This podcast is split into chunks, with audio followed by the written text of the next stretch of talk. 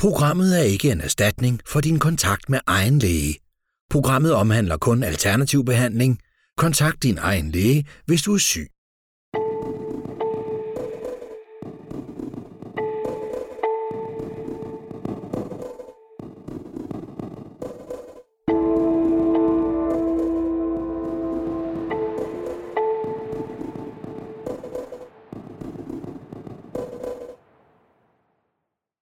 Velkommen til dagens afsnit af Hjerneeksperten. Jeg hedder Milena Penkova, og jeg er jeres vært. Programmet i dag det handler om impotens og nedsat fertilitet eller infertilitet. Og lige det emne, der er vi nødt til at dele det op i de to køn. Selvom vi lever i en tid, hvor alting skal være unisex, så er det her emne ganske enkelt ikke egnet til det. Vi er nødt til at forholde os til, at der er hanner og der er hunder, altså mænd og kvinder. Og derfor deler vi det op og starter med at se på mændene. Se, det er således, at hos manden, der er hans biologi og seksualitet især styret af det mandlige kønshormon testosteron. Testosteron det indvirker på alle funktioner, fysisk og psykisk. I forhold til det fysiske, så er det således, at testosteron giver øget muskelmasse, og det er derfor, at mænd generelt er stærkere end kvinder. Der vil også være en nedsat fedtmængde på kroppen, jo højere testosteronniveau man har. Så når mænd har meget brede skuldre og tydelige mavemuskler og relativt lidt fedt på kroppen, så er det blandt andet takket være deres testosteron. Men det påvirker også deres psykologi rigtig meget. For trangen til at skal ud og udforske, ud og vinde nyt land, ud og eje nye ting, prøve nye ting, flytte sig hen over store afstande, det knytter sig også til testosteron. Selve det med at besidde noget eller erobre nyt land, det kan jo altså også være i forhold til det modsatte køn. Og det er især styret af testosteronniveauet. Men selve potensen, den er jo altså også direkte afledt af testosteron. Fordi testosteron er det, der giver den mandlige virilitet, men også hans fertilitet ved det, at testosteron styrer produktionen af sædceller, og at den enkelte sædcelle har den bevægelighed, der skal til for, at den har en chance for en dag at befrugte et æg. Det er jo således, at en sædcelle den skal bevæge sig hen over relativt store afstande for at møde et æg, den kan befrugte. Og det kræver, at dens hale kan bevæge sig. Den skal simpelthen lave bevæge, et bevæge mønster, der gør, at den flytter sig afsted. Så det er ikke nok, at man laver sædceller. De skal også være bevægelige eller motile, som det hedder. Alle mænd, det vil være således, at fra cirka 40 års alderen, så begynder testosteronniveauet at falde. Hvis man er ramt af sygdom, eller stress, eller er overvægtig, eller er meget inaktiv, så sker faldet i testosteron lidt stærkere og lidt stejlere, end hvis man ikke er plaget af de her ting.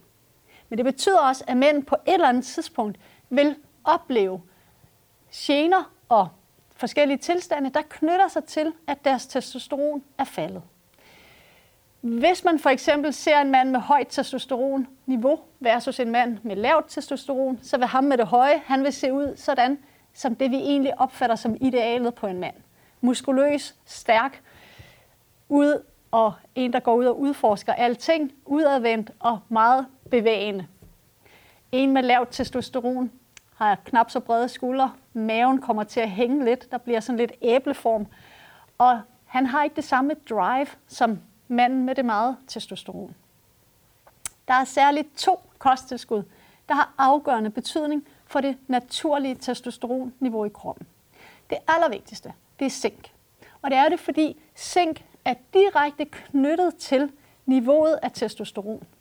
For at kunne producere testosteron, det kræver zink.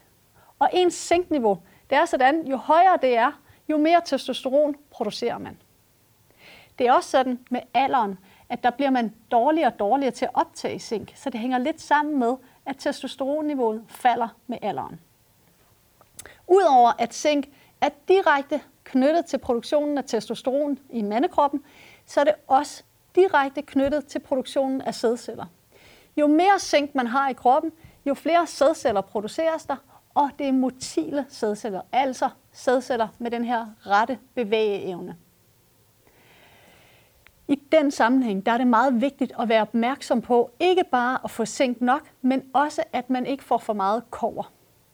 Der er utrolig mange kosttilskud, der sælges på markedet, som er fyldt med kover. Den samlede mængde kover, man skal have fra kosttilskud per dag, er 0,4 mg.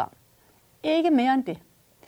Fordi får man mere end det, så vil det være sådan, at det samlede koverindtag bliver for stort. Det gør det blandt andet, fordi forarbejdet fødevarer og i øvrigt også vores drikkevand, det er relativt rigt på kover. Og jo mere kover der er i kroppen, jo mindre zink kan man binde til sine proteiner. Zink og kover binder sig til de samme proteiner, men kover binder sig stærkest. Så hvis der er for meget kover, så bliver zink skudt af, og så får man zinkmangel. Alene af den årsag. Så det er ikke nok, at man får zink nok. Man skal sikre sig, at man ikke tager forkerte kosttilskud, der er fyldt med kover. Og dem er der rigtig mange af. Det kan også være multivitaminpiller, hvor der er for meget kover i. Det andet kosttilskud, der er vigtigt her, det er mineralet bor.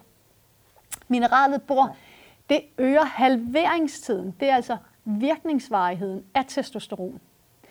Det er sådan, at fra man tager bare én kapsel med mineralet bor, så går der fire timer, så er testosteronniveauet steget med 25 procent. Det er altså noget, der kan mærkes. Og det er, fordi bor gør, at man ikke bare udskiller og nedbryder testosteronet så hurtigt, og det forlænger dets virkningsvarighed. Så når man kombinerer zink og mineralet bor, så får man en ganske betragtelig testosteroneffekt hos mænd, som påvirker potensen og fertiliteten. Dosis skal ligge på 200-300 mg zink, og det er ikke ligegyldigt, hvilket zink. Det skal være zinkcitrat, og allervigtigst, det skal være på tabletform. Det må ikke være på kapselform. Så lad være med, bare fordi du ser noget af zinkcitrat, og skynd dig at købe det, før du har sikret dig, at det ikke er kapsler. Det skal være tabletter. Bor, der vil dosis skulle ligge på 6-9 mg om dagen. Det skal være i form af det, der hedder et triple-bor-kompleks, der skal stå uden på bøtten, triple boron complex. Og det er fordi, det er det mest optagelige bor. Tag 3-6 mg morgen og 3 mg aften. Kombin af zink og bor, det giver så markant en testosteronforandring, at det kan mærkes ikke bare på potensen, men også rent psykologisk, og man kan se det fysisk. Du får noget mere ud af at træne i træningscentret, når du har dit testosteron på plads, end hvis du ikke har. Og det betyder også, at i visse dele af sportsverdenen, der bruger man de her ting til sportsfolkene, fordi det er naturligt. Det er jo det naturlige testosteron, så det er ikke doping på nogen måde.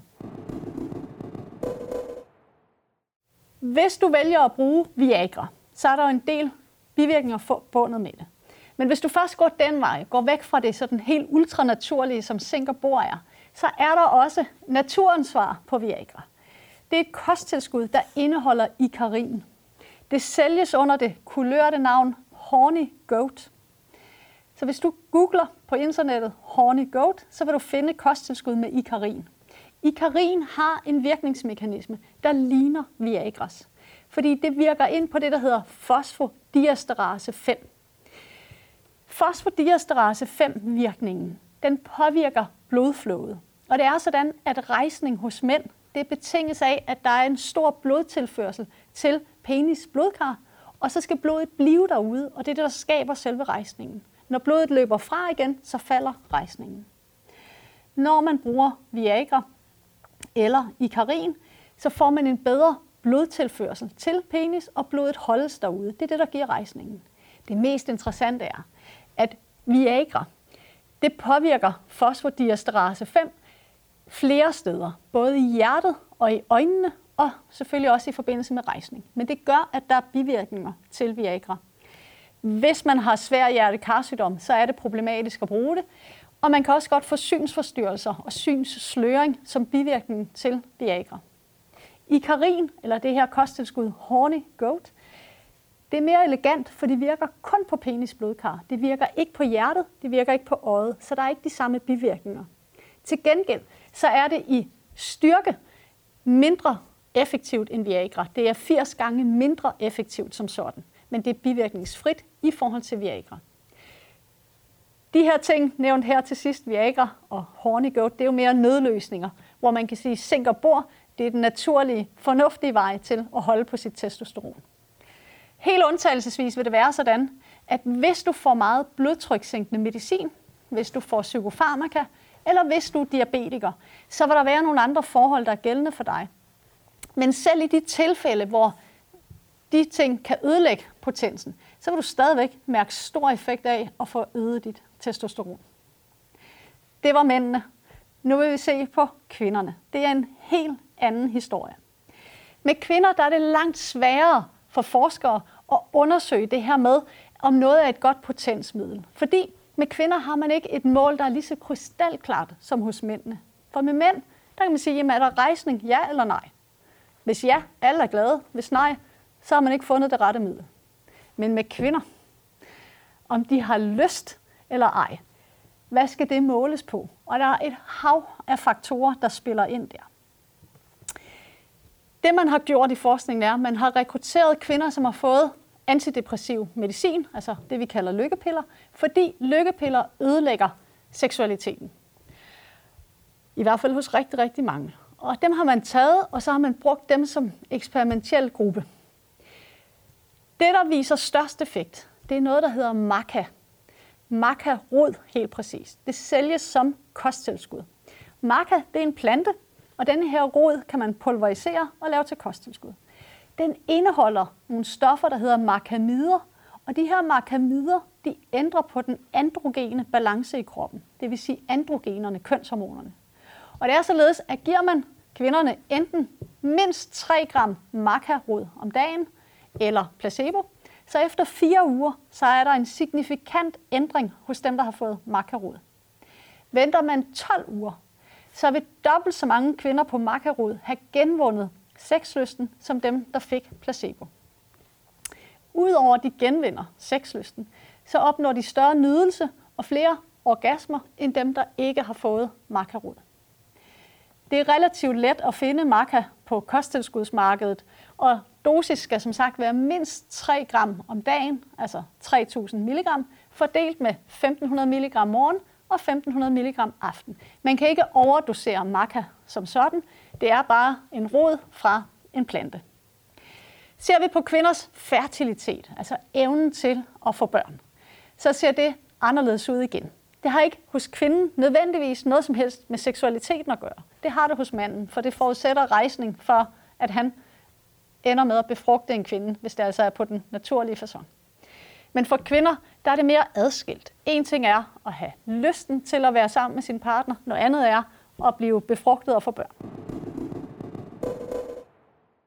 Ser man på kvinder, der har gentagende aborter, så er deres niveau af E-vitamin og C-vitamin det er særligt lavt. Og selvom man i udgangspunktet ikke altid, langt fra altid, kan sige, hvorfor nogen har gentagende aborter, så er der også i nogle tilfælde, hvor man godt kan se, hvorfor det sker. Det kan være noget hormonelt, det kan være nogle autoimmune sygdomme, der kan være nogle anatomiske forhold, men i langt størstedelen af tilfældene, der er det af ukendte årsager. Der lavede et rigtig interessant forsøg, hvor man rekrutterede 25 raske ikke-gravide kvinder. 25 raske gravide med normale graviditeter, kvinder, og så 120 kvinder med gentagende aborter, som det endnu ikke er lykkedes for at få et barn. Og så undersøgte man dem i forhold til deres niveauer af C-vitamin og E-vitamin. Der var meget stor forskel. Dem med de gentagende aborter havde meget lave niveauer. Så gjorde man simpelthen det, at man satte dem på E-vitamin og C-vitamin, som er en antioxidant strategi, fordi C-vitamin og E-vitamin er antioxidanter. Og det ændrede deres forløb. Det gør det især, fordi nogle aborter, de skyldes oxidativ stress, altså skader fra frie iltradikaler, på selve amnionsækken. Amnionsækken, det er den sæk, der omgiver amnionvæske, som er den væske, fosteret ligger i. Hvis der er ruptur eller skader på den, så vil det disponere til aborter. Det samme vil defekter i moderkagen placenta, og de skyldes også, viser forskning, meget ofte oxidative skader. Så det giver mening at lave en antioxidant strategi. Og hvad der er rigtig interessant her, det er, hvis man ser på det historisk. Tilbage i 1931, der var der en læge, Philip Fogtmøller. Philip Fogtmøller, han viste allerede dengang, at bruger man E-vitamin, så havde han en 80% succesrate hos kvinder med gentagende aborter. For 80% vedkommende, der endte altså med en succesrig graviditet, når de fik tilført E-vitamin. Og det går helt tilbage til 1931.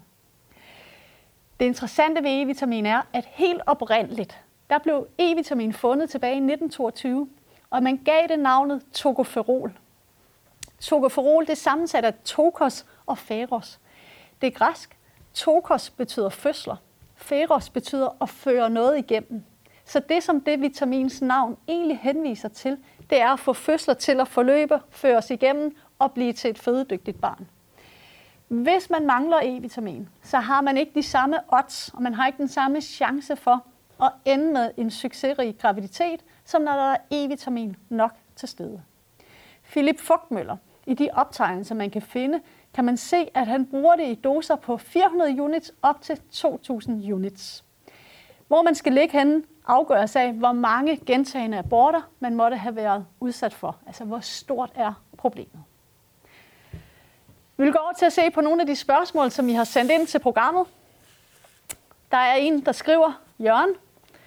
Han skriver, jeg har en veninde, der har haft problemer med svær angst, herunder panikangst, og hun har fået stor effekt af cannabisolie. Alternativet til det har været psykofarmaka, som ikke har hjulpet hende. Nu er hun blevet gravid, og jeg er i tvivl om, om jeg fortsat skal give hende cannabisolie under graviditeten. I udgangspunktet, nej. Når man er gravid, så skal man kun holde sig til de ortomolekylære ting. Ortomolekylære ting, det er det, der er i kroppen i forvejen. Det vil sige vitaminer, mineraler, det er fint. Men sådan noget som cannabis, det er ikke i kroppen i forvejen. Jeg kan personligt rigtig godt lide sikkerhed. Sikkerhed, sikkerhed, sikkerhed. Altid. Sikkerhedsprincippet. Hvis man er i tvivl, så lad være. Og cannabis, der er ikke lavet forskning, der viser, hvordan går en graviditet med og uden cannabis. Og det er jo ikke ortomolekylært cannabis. Det findes ikke i kroppen i cannabisformen. Det findes som endokannabinoider, men det er noget lidt andet. Så jeg vil ikke foreslå CBD-olie til en gravid. Og lidt i forlængelse af det spørgsmål, så er der også en, der spørger, må man tage CBD-olie under graviditet, hvis den ikke indeholder THC?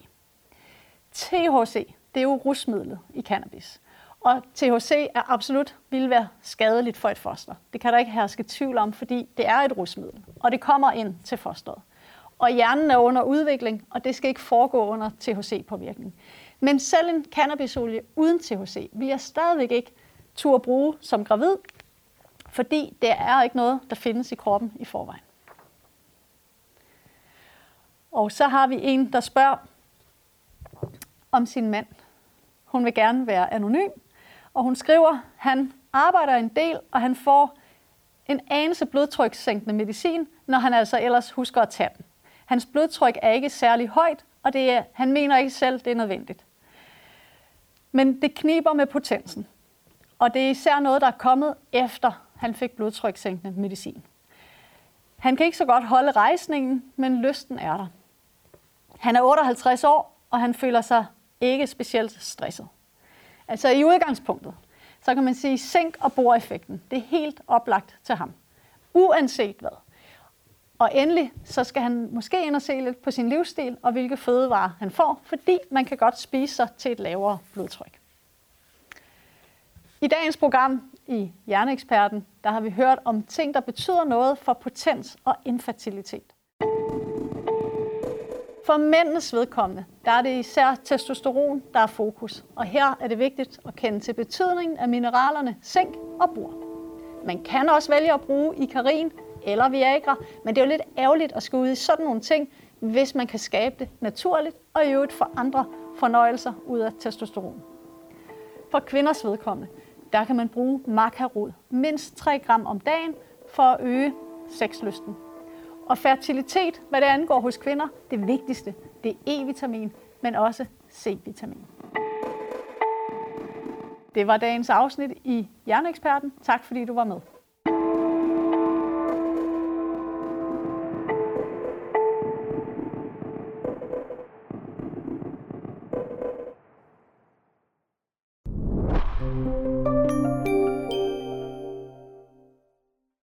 Programmet er ikke en erstatning for din kontakt med egen læge. Programmet omhandler kun alternativ behandling. Kontakt din egen læge, hvis du er syg